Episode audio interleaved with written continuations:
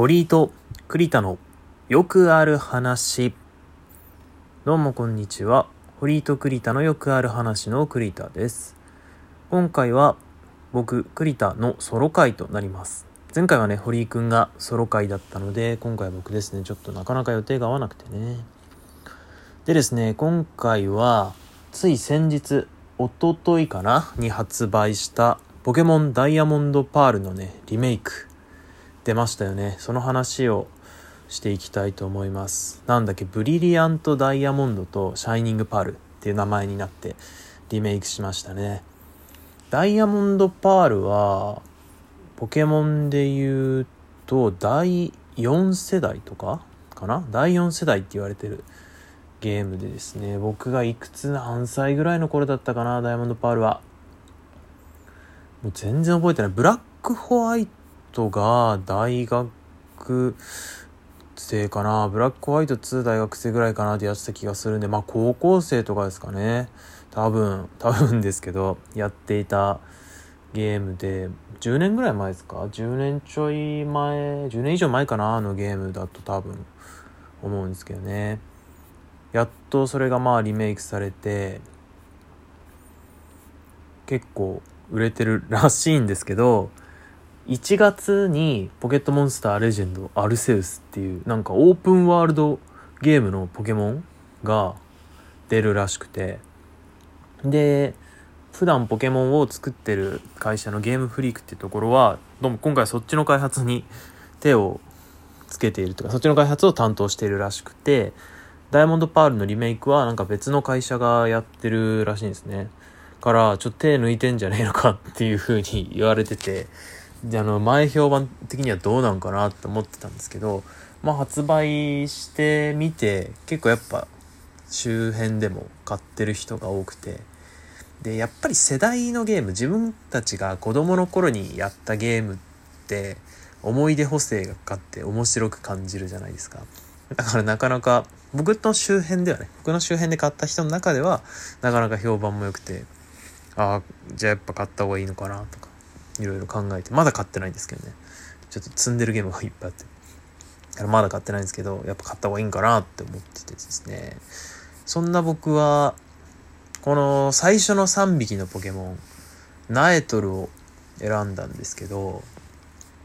ナエトルってもしかして一番選んでる人少ないなんか対戦ではあのヒコザルのね進化系の豪華ザルが一番強いんですよ。もう圧倒的に強くて。で、あとアニポケでサトシが持ってたっていうのもあって、強かったりして、で、ポッチャマはやっぱ女子人気が強いんですよね。ので、やっぱ人気で、あと3段目に進化したエンペルトになると、ま、シンプルにそのタイプ、水鋼ってタイプが結構強くて、あの、使われてるっていうのもあるんですけど、ナエトルが最終進化するとドダイトスっていうねなんか島亀みたいなやつになるんですけどこれあんまりね対戦とかでは見かけたことないんですよね。でちょっと不遇だなと思ってたんですけどこのドダイトスあの名探偵ピカチュウやったでしょ映画で。映画でやった名探偵ピカチュウではこのドダイトスってポケモンが結構、まあ、重要な役割ではないんですけど結構ちゃんとしっかり映画にあの役割を持って出演しててちょ救済があったなっていう感じだったんですね。ダイヤモンドパールのね思い出といえばやっぱり皆さんご存知謎の場所だと思うんですよ。あの謎の場所すごくないすごくなかった？あの世代でやってる人はみんな一度は謎の場所に行って取り返しがつかなくなったことあると思うんだけど簡単にどういうとこかって説明するとあの四天王の部屋ってまあ入ると前ね後ろが入ってきた扉が鍵閉められてもう戦って勝つか負けるかしないとあの出られないっていう四天王のね部屋があるんだけどその入ってきた一人目の四天王の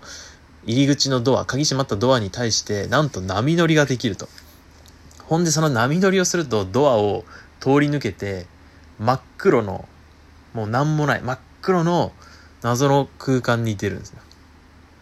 でそこが謎の場所って言われてて、一度その入ってきたところを見失うともう二度と戻れないんですね。で、謎の場所。で、そのある歩数例えばもうちょ何歩だったかなんか全く覚えてないんだけど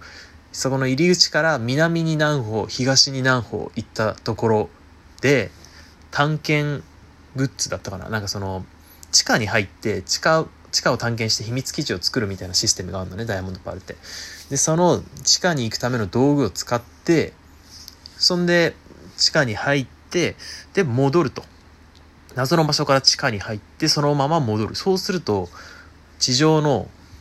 別の場所本来のマップに出るっていうまあバグなんでしょうかね。バグみたいなことが起きてでその出てきた場所があの大体なんか海の中とか変なとこに出ちゃうんですよ。でそうなるともう一歩も動けなくなってで空を飛ぶとかも使えなくてどうしようもない積みそのゲームデータはもう積みです。何もできない。終了ってなってしまう。でレポートをしてしまったらもう本当にレポートしてなければギリギリ戻れるっていうこともあるんだけどもう終了してしまうのでそのどうしようもなくなったデータをあのポケモンセンターとかに行くと直してもらえるけど次やったらお前もう直す二度と直さねえぞみたいに 怒られるっていうそういうようなねあのことがあったんですよ。そして何がすごいかっていうとそのバグ技を利用して本来いけないはずだった伝説のポケモンがいるマップ島とかねなんか秘密の島みたいなところにワープするバグ技がなんと任天堂 d s 世代になってよ。任天堂 d s の時代にまだそんなバグ技があるのかって感じだけども出ちゃったんですよあのねダークライとあとシェイミっていう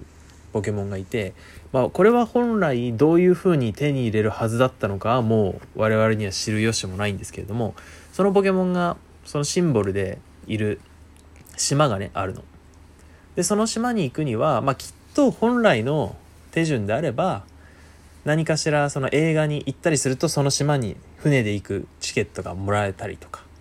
まあ、ポケモンセンターに行くともらえたりとかっていうのをあのダウンロードコンテンツ的なね感じでやる予定だったのかなと思ってるんですよ。当時は今はさ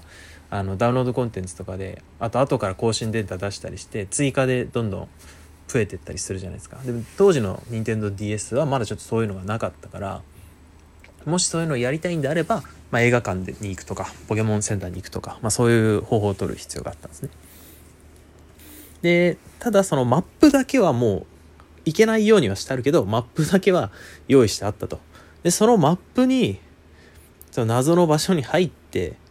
でちょうど何歩一歩でも間違えたらダメなのよ。右に何歩左に何歩とか一歩でも間違えたらダメな状態でそのワープバグを使うことによってその伝説のポケモンのいる島にあのワープで出てくることができると。ほんでそこで本来その手に入れることはできないはずのダークライとシェイミとポケモンを手に入れることができるっていうねのが流行ってでそのねおあつらえ向きにその歩数カウンターっていうのがあるんですよそのダイヤモンドパールには。上画面と下画面あるじゃないですか DS には。で上画面で普通にポケモンのゲーム画面で下画面はなんかいろんな機能を持ったダウジングマシンとか、まあ、歩数カウンターとかあと卵孵化してるかどうか確認するみたいなやつとか。機能を持ったなんかよくポケモンにあるじゃないですか。ポケギアみたいなやつ。でポケなんとかってやつがあってそれの機能の一つとして歩数カウンターがあったわけ。でそのおはつらい向きに歩数カウンターで謎の場所から入ってあじゃあ南に300何歩東に200何歩。でその後北に200歩とか。っていうのをカウントしてみんなそのねネットで調べて手に入れてたわけですよ伝説のポケモンでも世の中には悪い人もいてその何歩とかっていう情報を偽の情報を流してそれを信じちゃった子供たちがその偽の情報でポケモンを捕まえようと思ってバグ技使ってで一歩も動けなくなってポケモンできなくなってあの泣いちゃうっていうねそれ悪いこともあったわけです。だからそのネットリテラシーが 鍛えられるあのバグ技だったねあれは。マジでできなくなるからね。そのポケモンが一匹消えちゃうとかもうまあ最悪いいじゃん。最悪まあ取り返しつくけど本当にゲーム自体を最初からに最初からにしないとできないっていうね。全データ消ししないといけなくなる技だったので、まあ、かなりそれに悩まされた子供たちもいたんじゃないでしょうか。そんなねやっぱ思い出深いダイヤモンドパールなんですね。今回はその謎の場所はなくなってるらしいです、さすがに。バグ技としての。まあまあまあ、そりゃそうだろうなっていう感じなんですけど。なくなっちゃってて、もうみんな多分買った最初の人は、まず急いで四天王まで行って、よっしゃ、謎の場所あるかどうか確かめるぞってね、チェックしたと思うんですけどね。なくなったらしいですよ。まあ、から本来であれば、あの、ちょっとしたお話とともに伝説のポケモンのとこに行けるはずだったのが、そういうバグ技をね、利用するのが流行ってしまったせいでできなくなった。というのもあるんで、まあ本来はやんない方がいいんでしょうけど、まあでもちょっとね、やっぱり知っちゃったら伝説のポケモン欲しいから、普通は手に入らないやつ、やっちゃうんでしょうね。で、後日、そのバグ技を利用せずに、あの、シェイミダークライを手に入れる方法としては、映画館で、えっ、ー、と、配布。そのシェイミの映画とダークライの映画が、それぞれ、ま、2年間かけてあったから、映画館に行くとそのポケモンがもらえるっていうようなシステムでね、配布されたんですけども、他にもまあそのアルセウスっていう今度ね1月にそのアルセウスが主題となったポケモンのゲームが発売しますけども。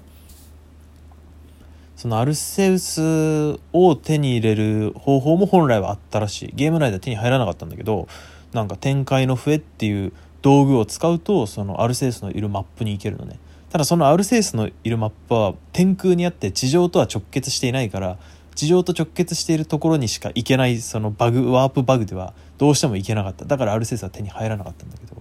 そういうのもなんかデータを解析した人によると、まあ、あると。そういうイベントがね。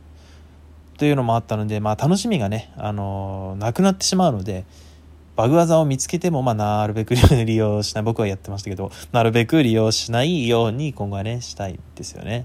でダイヤモンドパールの新作も楽しんでで1月になったらポケモンまた新作買って、えっ、ー、とちょっと感想言い合いましょう。それじゃあまた次回お会いしましょう。さよなら。